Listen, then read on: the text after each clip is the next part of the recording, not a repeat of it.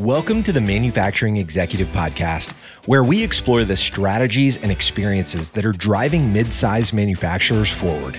Here, you'll discover new insights from passionate manufacturing leaders who have compelling stories to share about their successes and struggles. And you'll learn from B2B sales and marketing experts about how to apply actionable business development strategies inside your business. Let's get into the show.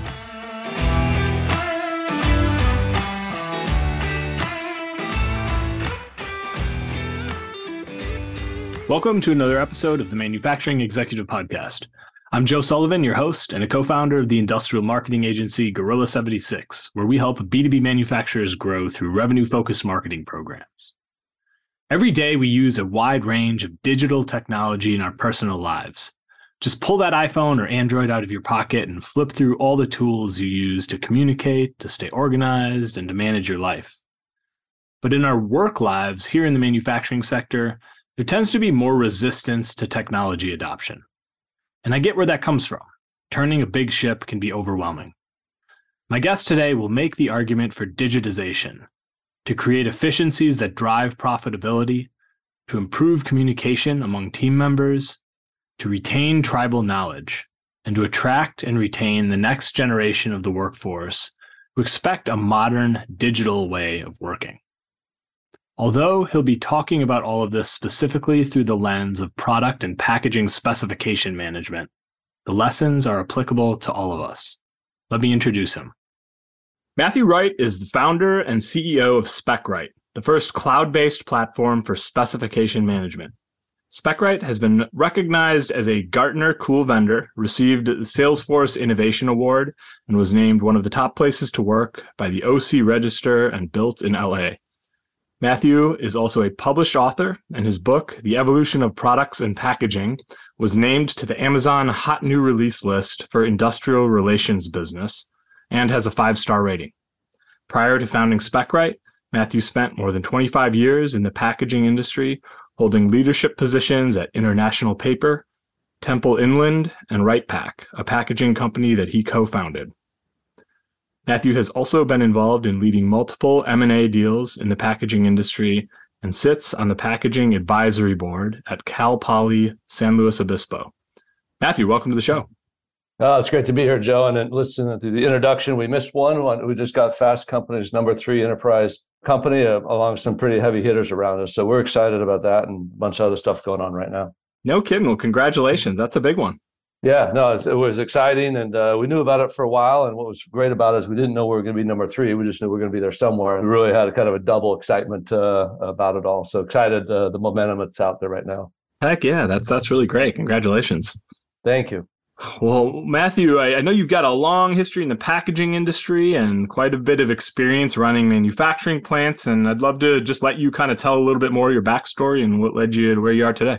Yeah, you know, I should probably do a little bit more work. You know, some things say 20 years, some say 25. I think we're being light, but definitely I'll just say I spent my whole life in packaging from a very early age uh, when I realized I had to support myself. I've had a great storied career and, and really luckily fell into it accidentally. Today, I think it's a lot more methodical to get into packaging, which we'll talk about. At the time, it was a job. And what really was cool about it is that what really packaging and me get along so well is I, am somebody that likes a lot of change, a lot of complexity. And packaging is that. Packaging is always on hyper speed. It's constantly changing. And so I had a great career starting early days of, of just working in the streets of New York, literally, and, and Brooklyn and that area started my career there and, and grew up in the business and got a chance to move around the country and really be part of a lot of really cool companies in terms of customers.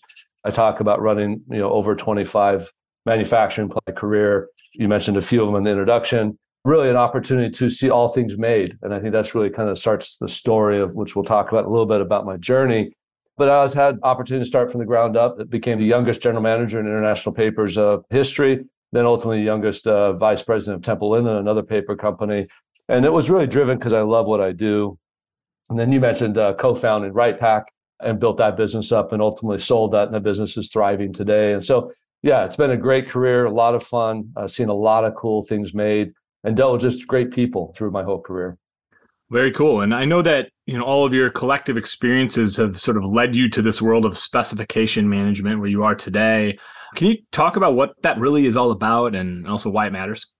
Yeah, you know, and if you step back a little bit through, you know, my personality growing up, one was always very organized. I think I was always constantly looking to try to make things simple. It is actually how I try to operate today. So put everything where it belongs. You know, you go back and, and you try to find it, you know where it's at. And so this whole concept of organizations always kind of hung around me. It wasn't really driven from packaging. And then as I was in the packaging space, and I was just talking about before, this complexity, you know, things are moving fast. And, and I think back when I got in the business, the complexity was low. We felt it was high at the time. I guess that's natural, but it really was low compared to what we live with today. But even at a low complexity level, I saw this just insane amount of energy and effort that took to get stuff done. And it was always like, hey, well, I need this piece of data, or I need that kind of part of uh, information that I'm missing, or hey, I got this wrong, we need to redo it. And I watched that for 20 years, and, and it drove me insane many times. I'm just it didn't wasn't logical, and I tried to overcome it with things that I would write. Today, I'd, I'd look at like a paper version of a spec management platform. So I'd put these binders together and, and try to get some clarity of information. But really, that journey of 20 years, whether on operating side or revenue side of the business or, or both, I just saw really great people, great companies, great products struggling to get stuff done and making a lot of waste in the meantime. And I tell the story, as I mentioned, starting in New York City, you know, they take the barges of trash and it would disappear out of the barges. And, and I go, where's it going? Go, well, that doesn't make sense. We need to figure out why we're making all this waste because it's not good for anybody. And it was just a lot of mistakes, a lot of time wasted. And that's what started me as I had a chance to sit back as I was selling the company that I had co-founded and really decided, hey, let's sit down and try to figure out what this gap is. What's causing this chaos between people and companies trying to get product to market correctly the first time? And that's that was the origin of specification management. Didn't know I was defining a category, didn't know I was building something that never been built before, but it was trying to get control and organization over all this stuff going on. That was the start. You've mentioned me you've seen some horror stories getting products to market and anything stand out or just in general what you've seen on that front and also just talk about maybe what you're doing at Specright to change this. Yeah, I got you know, a lot of war stories. I think everybody in the space does. In the book, I bring up several. And it's funny, one of the things I get from when I bump into other executives or other people in the industry making products, they that's the part they love the best. Like because we all got them. We all got these war stories of how happen or get to the market. And I avoid picking out specific companies because every company's dealt with problems. And I avoid specific products per se. But I will tell you, my diet's narrower than most people. I tend to eat less things than, than other people as I'm more controlled and concerned with how things get there. But yeah, war stories. I've been a culprit of the problem. Manufactured, you know, 500,000 boxes with the wrong adhesive. And so the product didn't work. You know, we had to fortunately recycle it, but it still was energy and time and effort to recycle that material and time. You know, we had a lot of time and energy and, and transportation to a major distributor, and so delayed them. You know, I, I remember years ago I ran fifty thousand blood boxes with the wrong information on the outside. We threw them away, had to rerun them. I launched a global product that was uh, in seven different countries launching and realized we had the wrong spec. And so this stuff just constantly was kind of around me, seeing these mistakes and errors, not because we didn't have great people or maybe even great processes, but just because the data wasn't managed correctly. And so the foundation of Specright and specification data management is really a simplistic view. It says, let's get all the data that's critical to making this product in one place and in one language. And I speak about this all the time is, you know, if you put 10 people, it could be the smartest people in the world in a conference room to solve a problem, and they all speak 10 different languages, it's going to take you years to figure out what to do. it's, it's very common sense. So you put great people in a room solving these problems, you're still going to have errors and issues until you get that common language and standard, which is very normal. A lot of the industry standards and languages that then everybody can come from. So we're what I always call like, I think we've done a good job of making it sexy now, but we're really the fundamental baseline DNA data needed to make things. And that's what specification management is. It's a spec first approach. It's the, that's the most important data first. And everybody wants to run and solve things after that. I'm like, no, no, no, let's solve this. Workflows, analytics, all that great stuff we talk about in the news all the time goes on top of that. And so that's what specification management is at a granular level, whether it's packaging, products, machinery, get that data right, create those relationships after you digitize it, and then use it operationally different. There's some great stories about that I have too. Yeah, that's what I was going to ask you to go next. Whether you use a, a real company name or not is is fine to me uh, either way. But I'd love to just kind of hear to make this feel a little more tangible to our listeners as opposed to more conceptual. You know, what Tell us a story of a transformation you've seen a, a, manufacturing or you know other organization go through when they finally kind of got their spec management under control. Yeah, no, and there's a million great case studies and stories, and, and grab them. But I'll just tell you kind of about a couple of them that really come to mind, and, and it makes me excited because we have, you know, world class stickiness. You know, people are in the system all day using it; they don't leave the system, and we'll talk about a little bit about why. But stories that come out of it is, you know, with your industrial manufacturer has global operations. And in each one of these global operations, you know, 12 across the globe, everybody's kind of doing their own thing. And so they have an old system they built, a legacy system, and which I always love. They do have a best used spec, so best used product. So if you're trying to build something, they'd go into their system. The problem is those 12 systems don't talk to each other. And so you could be, be redundant 12 times to something very similar globally, when in fact you should have one product. You should have one spec that globally you use. And so we've moved tens of thousands of specs. We've added some some clarity to those specifications. Now the global team doesn't matter where you are in, in the world looks at the same database of information and shares best practices, shares real time how to this data, things that are working. And as one changes, everybody globally knows that that change has been made. And so whether they're trying to make kits of products or they're trying to buy product better, trying to report sustainability, it's all the same data that they're all coming in and sharing from. So that's one example. Another one, which I think is a really relevant one, is one of our pet care companies is 38 different companies come together, consolidated as they did over time. And so you can imagine 38 different ways of doing things, different processes. But the core line based product is very similar. You know, they're buying the same type of packaging, they're buying the same type of raw ingredients. So just getting those down to one system and that having everybody not have to spend a lot of time with 38 people arguing or 38 divisions arguing what's the right method, here's the platform, here's the standard language. Now, everybody, let's just talk about how do we do amazing things, new product development faster, sustainability at the same speed. And when you get the spec right, the rest follows. Getting that fundamental database correct and getting that data in there and then allowing people to use it. And that's what we see expansion is typically we'll start one place and people go, oh, where are you getting that data? And then they want access. And then it starts to grow kind of organically. We grew 50% last year just from current customers wanting to do more, which is exciting because it's really impacting people's lives, allowing them to spend time doing better things than chasing data and trying to clarify if data is correct. Good examples there. So Matthew, I, I, interview a lot of you know, manufacturing CEOs from OEMs or contract manufacturers, and I also interview on this podcast people like you who have you know, maybe some technology or a piece of software or something that's serving the manufacturing sector.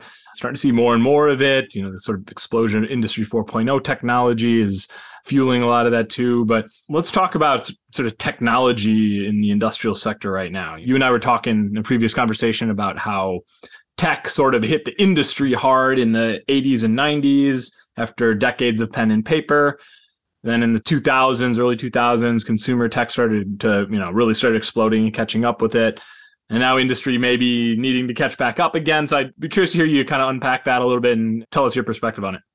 Yeah, I think to your point about the explosion in the space, I think it's just beginning. I mean, there's so much land to be had.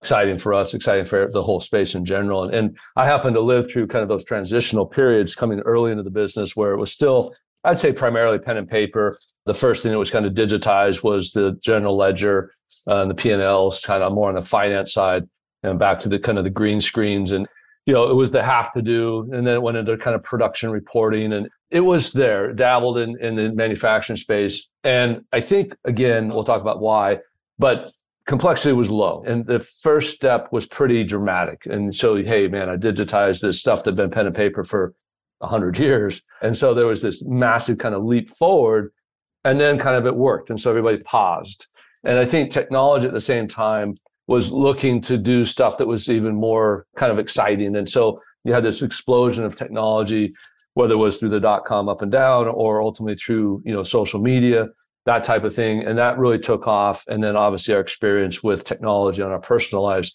has really had a massive growth spurt over the last 20 plus years. I think we all know where that's kind of plateauing and trying to figure itself out right now. But what's really fun is this whole industrial space was really left dormant. There was really advanced technology in the manufacturing of machinery and, and how those, those machines automate and how they work. Really low tech in the connection between that and, and the customer. And so obviously you had an exponential growth in CRMs and, and machinery. But this whole space of getting stuff done was very, it was left alone and really dormant for two reasons. I know we'll talk about the other one in a minute. I think we're heading into the most exciting times because I do think that this great technology, my belief is you have to have technology like we experience it in the consumer life in industrials. Most people in industrial manufacturing, the first word out of their mouth when they hear technology is negative because the experience with old, arduous, hard to change, hard to hard to adapt technology, it's typically something they have to do versus want to do. And so it's not a positive engagement. I want to change that. And I think the industry should look really focus on changing that experience to something they engage with versus have to do. I'm really focused on that. And then I think the fun part is the next generation, which is graduating as we speak and did two years ago and the next couple years, they've only grew up with digitization. I mean, they only grew up with technology. And I think if you can combine manufacturing and the cool stuff about hands-on manufacturing with consumer-based technology, it's going to create a really fun environment for people to work in as they come into their careers. So I know a lot there. Certainly happy to unpack any parts of that because there's a lot going on right now. That's I think it's exciting times. Yeah, oh, totally. I agree with you fully on that. Well, let's dive a little further into, you know, you kind of hinted at it with younger workforce entering. We know there's a need to bring young talent into the manufacturing workforce in particular as it ages. And I'm kind of curious from your perspective, you know, what role do you think technology needs to play from a standpoint of recruiting and also retaining talent? I've got great stories around this too as I travel, meet other business leaders and it doesn't really matter generationally what those leaders come from or where they're at. But it's interesting. There's a lot of complaints about the ability to engage the next generation of workforce. I, I think those complaints have gone on since the beginning of time, but there definitely has some reality of truth in that. However, then when I quickly go, well, what technology you're you running, or you know, how are you running your manufacturing floor, or, you know, what well, we don't really worry about that. I'm like, well, you kind of have to to engage the next generation of workforce. You know, they, I always say it's. I think they're smarter than we were because we just went to work and did what we're told, and they're sitting there going to work, go, no, no, there's a better way to do this, right? And so it's fun. One of our big food companies, uh, one of our academic students, which we'll talk about in a minute, graduated, went to this big food company, and went to her boss and said, no, no, there's an app for this. I, I don't need to go down to the warehouse and look for samples to see what size they are it was funny enough, you know, he listened, which was commend him. They adapted us and, and brought this technology in. And so that's one of many stories that went well. I think as business leaders, we have to be listening, we have to be aware, we have to engage. And I really think if you can paint the picture of what you do as a company that's really cool of getting product made or developing product or wherever you are, and then you mirror that with some level of very similar experience technology wise to what they grew up with and what they were educated with, you got a dynamite opportunity to recruit and bring people in. If you don't do that, you won't. You'll be waiting until everybody retires and then trying to figure out what to do with your company. You've got to engage and try things. And and guess what? Even at, at Specright, we have a lot of technologies we use and engage in. Sometimes they don't work, you know, but you got to be trying. You got to be challenging yourself to see if there's something out there that can help you know automate make something better allow your employees to do something different with their time and so i encourage business leaders to it may not be comfortable it may not be their sweet spot but find somebody that can help you and lean in on technology because it is the way to recruit today. Yeah i think it's really easy to just get comfortable with what you're doing and everything just changing so fast these days from a technology standpoint. I mean geez i've been running my my marketing agency for about 17 years now and i just think of how vastly different everything was when when we started. I mean i think the the same year that maybe a, couple years before we launched our business is when like google analytics came into existence and i think of like everything that's followed that in terms of web analytics and, and things. And so it's just you got to stay on top of it. You got to have people in your organization of different perspectives and are using technology in different ways in their personal lives and in their work lives. I'm on board with everything you're talking about. Yeah, and I think you have to look at it as a business leader, and there's an investment from a monetary standpoint, but typically that ROI is there if it's a good product. And so kind of moving that to the side, there's an investment of change. And you know, that's I think the harder part that business leaders got to realize is you may not extract the best value day one, but at some point it's going to have a dramatic change. It's not going to be incrementally better. It's going to be like, hey, you know, like in our scenario, hey, I digitized, that's tower, that's a heavy lift, but oh my God, now I'm here.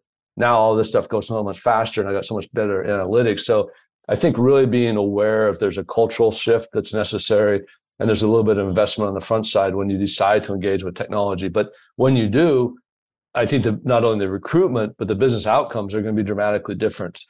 And what I'm looking at, we have Specright taught in 12 different universities. We have a really tight relationship with MSU. I sit on two schools boards. Like I really believe in this piece of, of it all is that we just saw the first time that job specs are coming out with technology identified as having to be in their background. You know, they have to have trained on Specright or Adobe or whatever it is. And so I think as you see your competitors going that far, like literally pulling in from schools and recruiting out based upon their technology abilities, if you're not doing recruiting is going to get even harder, I think, as you go forward. It's going to be a very small pool of people that want to do it the old way. you know, whatever that means, right? Matthew, anything I didn't ask you about that you'd like to add to this conversation? No, I think you we touched on it all. It's I think again, I'll just go back to I really look at the manufacturing space today is so exciting. I think there's so much opportunity. It's funny, I was sitting back maybe 10 years ago and I was wondering, is there a lot left to do? You know, it's kind of a silly question, but is it really going to engage me mentally, you know, as the next uh, 20 years or whatever I want to do? And I would say in the last couple years, even before or after Specright got started, I'd say just in the last two, three years, I've just really said, wow, there's so much to be done globally, domestically with technology and what technology can do for the manufacturing space in terms of competitiveness, in terms of recruiting, in terms of just changing product and becoming better stewards to the globe. I mean, whatever you want to list, I will tell you technology and engagement, which is barely scratched the surface in industrial manufacturing. It's going to be really fun times for the next 10 years. That, that's how I envision it. I think it's going to be, there's going to be new heroes made, new jobs created, new ways of doing things, and products that we couldn't even think of today based upon you know what technology is going to tell us to do in the future, and a lot less waste. You know, I tell you, ten years ago, I was a skeptic of how exciting the space is going to be for the next many years, and I tell you, in the last two, three years, I've just become a, a radical believer. It's going to be really fun times, kind of like I'd almost put it back to kind of like the industrial era. There's just you know just really cool stuff going on that we're just going to be lucky to be part of that time period. So that's cool to hear hear you talk about that, and especially as somebody who's you've kind of reinvented yourself in your role inside of this world of packaging that you've been in for a large part of your career, and I think there's a lot of opportunity for others too. All you think of all the deep knowledge you've brought to your current role uh, as, as founder of Specright, and how that's contributed to creating a new solution that's very technology based. So I commend you for what you've done. Yeah, it's fun, and we've got a lot of uh, I call it, uh, you know, engineers and other talent that never touched the industrial space that loves packaging now. So, you know, it works in all directions. Uh, we've created some some radical fans of industrial manufacturing uh, from people that never even knew what that was a few years ago. So it's exciting times. Gotta love that. Well, Matthew, great conversation. Can you tell us or tell our audience how they can get in touch with you and where they can learn more about Specright? I've tried to keep things simple and organized. So it's uh, specright.com. Uh, there's a ton of content. There's a lot of testimonials on there a lot of video interviews. So, you know, hear from other industrial people about what I'm talking about. So that's how you find out about Specright. And then myself, very easy to find, Matthew at specright.com. And I respond to everything that's sent to me. And obviously, LinkedIn, I'm also very active on LinkedIn. So happy to connect. And, and I look at it as a journey and part of just sharing education. So love to talk to people about what's going on in the world today. Awesome. Well, Matthew, thanks for doing this today. Great. No, great to have me. Thank you for your time. As for the rest of you, I hope to catch you on the next episode of The Manufacturing Executive.